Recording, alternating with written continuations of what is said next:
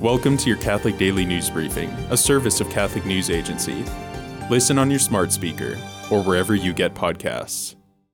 Thousands of Christians rallied this week in front of the governor's office in Nigeria's Plateau state to demand action after more than two hundred were killed in a series of Christmas massacres. The attacks, which targeted Christian villages beginning December twenty-third and continuing through Christmas Day, left Christian communities in Nigeria's Plateau state reeling. Photos obtained by C N A after the attack showed villagers burying their slain relatives and loved ones in mass graves.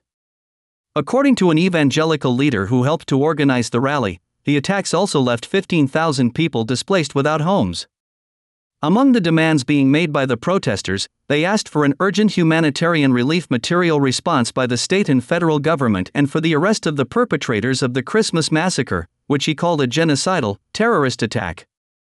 The attack marks the latest instance of terrorists targeting Christian Nigerians on significant Christian feast days. Due to continued attacks, Nigeria is one of the most dangerous countries in the world to be a Christian, according to a twenty twenty-three report by the advocacy group International Christian Concern. The Black Nazarene Procession in the Philippines, one of the largest religious devotions in the world, returned this year to its traditional size for the first time since the beginning of the COVID nineteen pandemic, attracting millions of devotees. The procession, known locally as Traslacion, sees devotees carry across Manila a replica of a famous life-size statue of Jesus carrying a black wooden cross.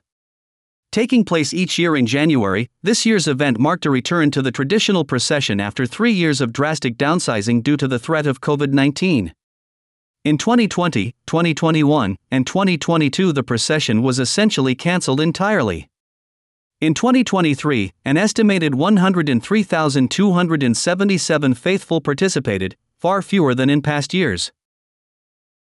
The Attorney General of Michigan on Monday released the second of seven expected reports of alleged clergy abuse in the state, part of a multi-year investigation into abuse allegations, many of them decades old, against church officials there.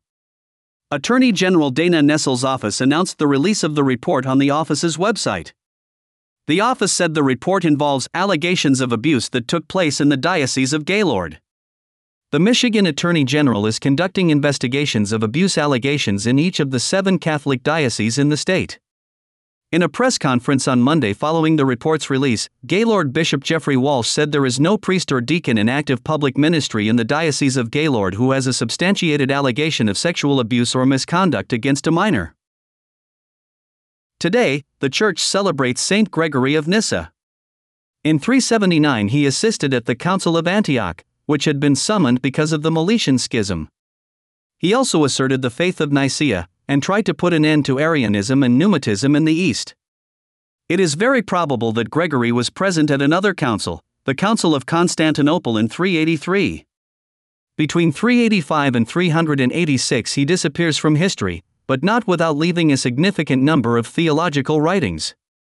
He made significant contributions to the doctrine of the Trinity and the Nicene Creed.